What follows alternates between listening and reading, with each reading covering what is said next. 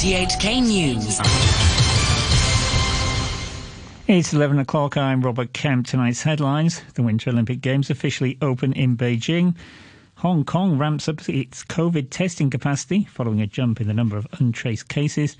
And the civil service chief calls on private companies to follow the government's lead on work from home arrangements. The Winter Olympics have officially opened in Beijing amid fanfare. President Xi Jinping declared the Games open after a dazzling ceremony. Damon Pang reports. Dignitaries and athletes from around the world gathered at the Bird's Nest Stadium in Beijing for the opening ceremony of the 2022 Winter Olympics. In keeping with Olympic tradition, Greece was the first team to start the parade of athletes into the stadium. The host nation was last, with skeleton athlete Zhao Dan and speed skater Gao Tingyu as the flag bearers. The national team features 177 athletes, China's largest presence at the Winter Olympics. President Xi Jinping later declared the Games open. That was followed by the raising of the Olympic flag, the Olympic oath taken by a selected group of athletes, and the lighting of the Olympic cauldron. Among the foreign dignitaries on hand were International Olympic Committee Chairman Thomas Bach, United Nations Secretary General Antonio Guterres, and Russian President Vladimir Putin. About 3,000 performers took part in the opening ceremony. It was directed by renowned Chinese film director Zhang Yimou, who also masterminded the 2008 Summer Games extravaganza. He said the Winter Olympics will show the confidence and pride of the Chinese people, the love of Chinese people, and the affection of Chinese for the people of the world. Here in Hong Kong, Chief Executive Carrie Lam says the city will boost its COVID testing capacity provide more beds for patients to tackle what she called an aggravating pandemic situation. She says the government has purchased rapid testing kits, allowing everyone to get tested once. Mrs. Lam made it clear the tests will be voluntary. She also says Hong Kong will further ramp up testing capacity by doubling the daily quota from 100,000 to 200,000. Penny's Bay Quarantine Centre will gradually be turned into a hospitalisation facility for COVID patients with few or no symptoms and EXCO will next week discuss plans to tighten social distancing measures to limit the flow of people. Asked whether the policy of containment was still the best way forward, given the added pressure on medical manpower and facilities, the CE stressed that zero COVID remains the SAR's goal.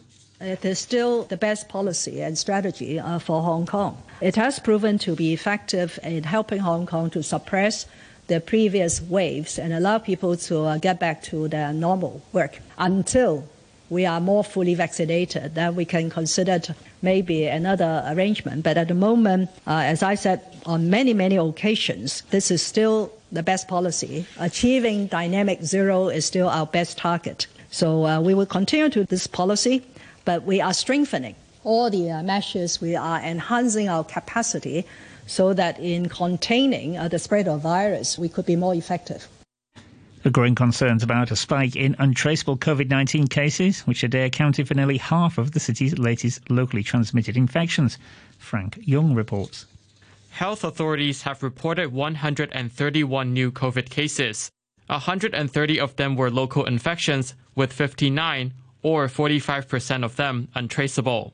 Officials expressed concern that unlinked cases have been on the rise in recent days. The controller of the Center for Health Protection, Dr. Edwin Tsui, stressed the need to step up efforts to prevent the spread of the virus. For the current situation, I think is quite challenging because there are more and more local cases we detected every day, and um, those are without a obvious source. The percentage has been increasing quite rapidly. What we have to do now is to, um, first of all, to advise, to appeal to member publics to reduce the social gatherings. And also we have to um, set up our testing capacity, trying to, um, to target for those high-risk area and pick up those cases. Those 59 infections with unknown origins involve the Omicron variant. 10 of them were identified in Sham Shui Po, while the other patients live in various districts. Meanwhile, more residents of Hing Ping House at Tai Hing Estate in Tuen Mun had to be evacuated because of the transmission of the virus at the block.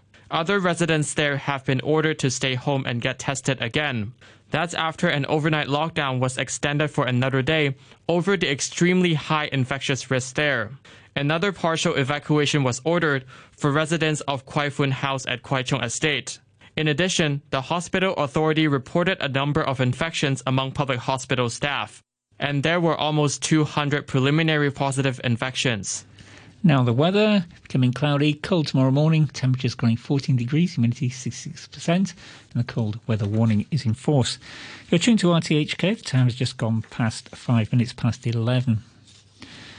Residential buildings in four areas have been placed under overnight lockdown due to either positive sewage samples or in affected patients there. They are Kai Tak, Sang Poon, they're in Kai Tak, Sang Poon, Wong Tai Sin and Soi Po. Residents of those blocks are required to get tested. Authorities hope to complete the operations by around 7 or 7:30 a.m. Civil Service Chief Patrick Nip is calling on private companies to follow the government's lead in implementing work from home arrangements for staff. He says there's a need to significantly reduce the flow of people to curb the spread of COVID 19. Francis Sitt with the story. Government staff have been asked to work from home as far as possible, unless they're involved in anti epidemic work or providing essential or emergency services. That's aimed at preventing the spread of the virus. Speaking on an RTHK radio program, Patrick Nip said officials want to send a strong message to the community in light of the worsening COVID situation. The Secretary for the Civil Service said the recent increase in unlinked infections means that there are at least 1 to 200 transmission chains in the community. The rise in untraceable infections shows that our contact tracing can't catch up with the transmission of the virus. The spread is still very quick despite our social distancing measures. There were still some cross family gatherings during the Lunar New Year, despite our calls to reduce such gatherings so we expect cases may still rise after the holidays. So there's a need to significantly reduce the flow of people in the community. Data show that our flow of people dropped by around 20% over the past month. That's lower compared to the 40 to 50% drop we saw in previous COVID waves. Mr. Nip also said based on previous experience, around 60 to 70% of government workers won't be able to work from home under the latest policy. But he said the suspension of non essential and non emergency services may still cause inconvenience to the public and asked for their understanding.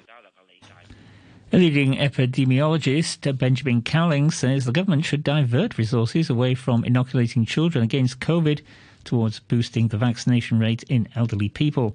Just over 30% of people aged 80 and over are vaccinated.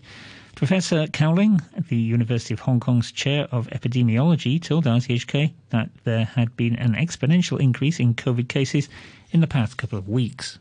If it's not feasible to get back down to zero, I think we've, we've got to think carefully about what the strategy is.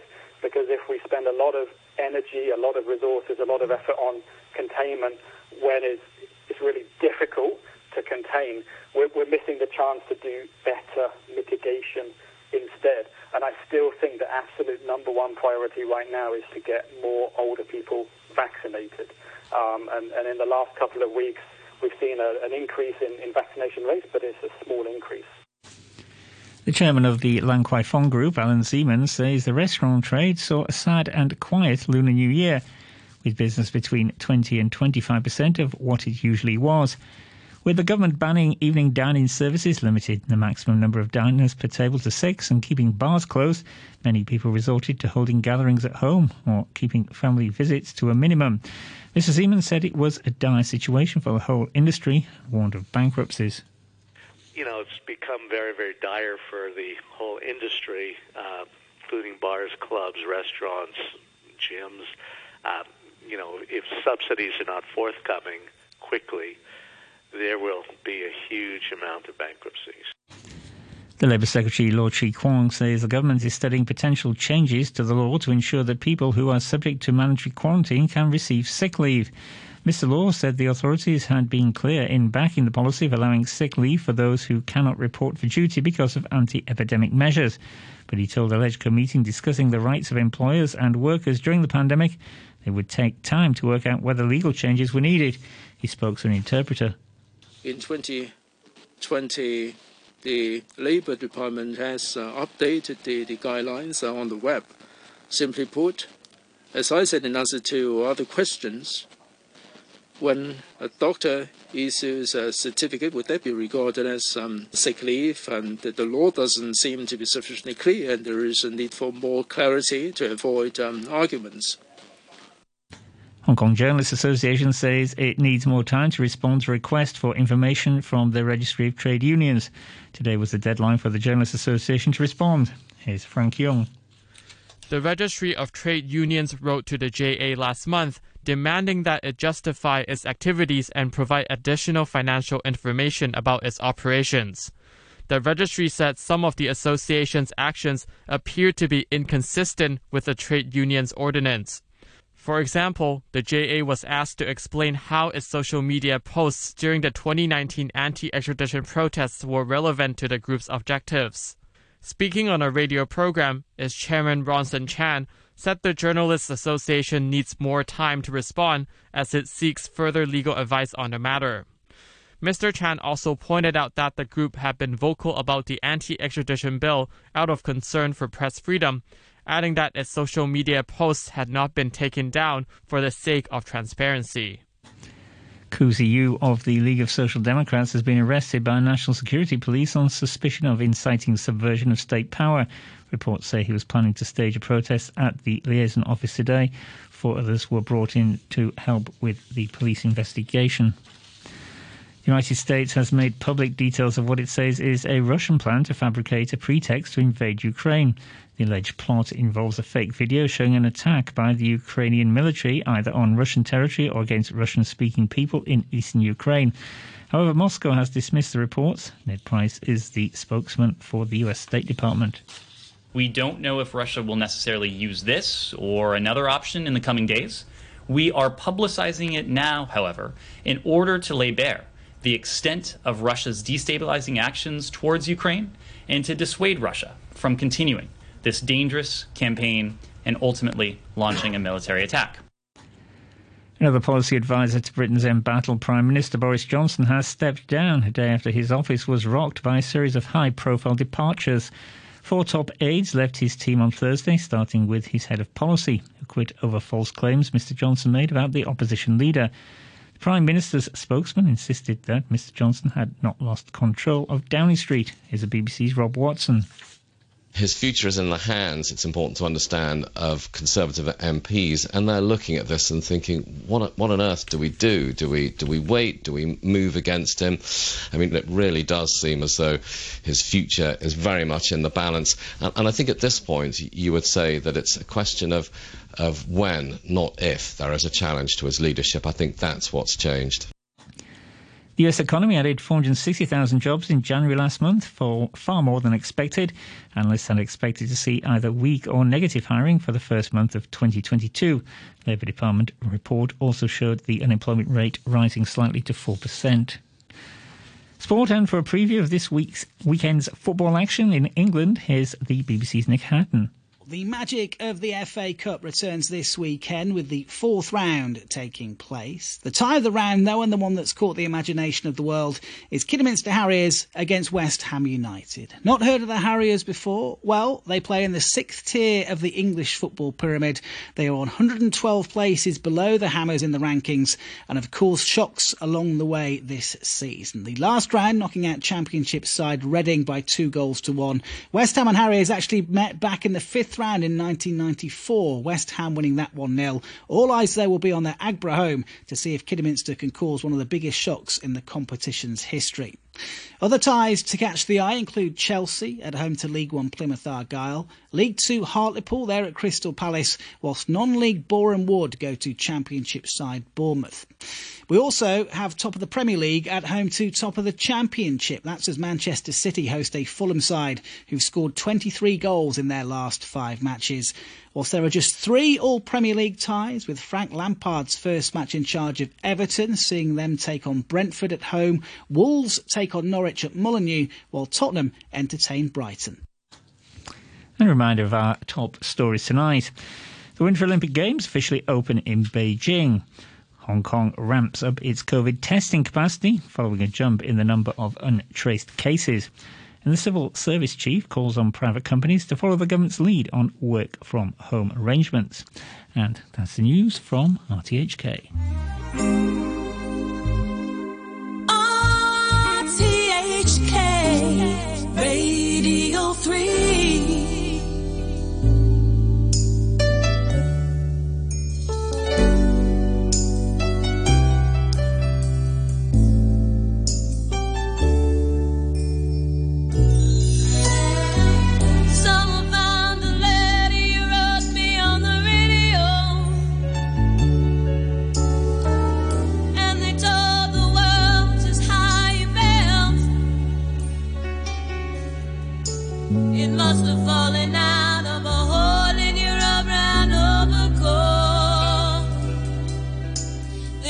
Said your name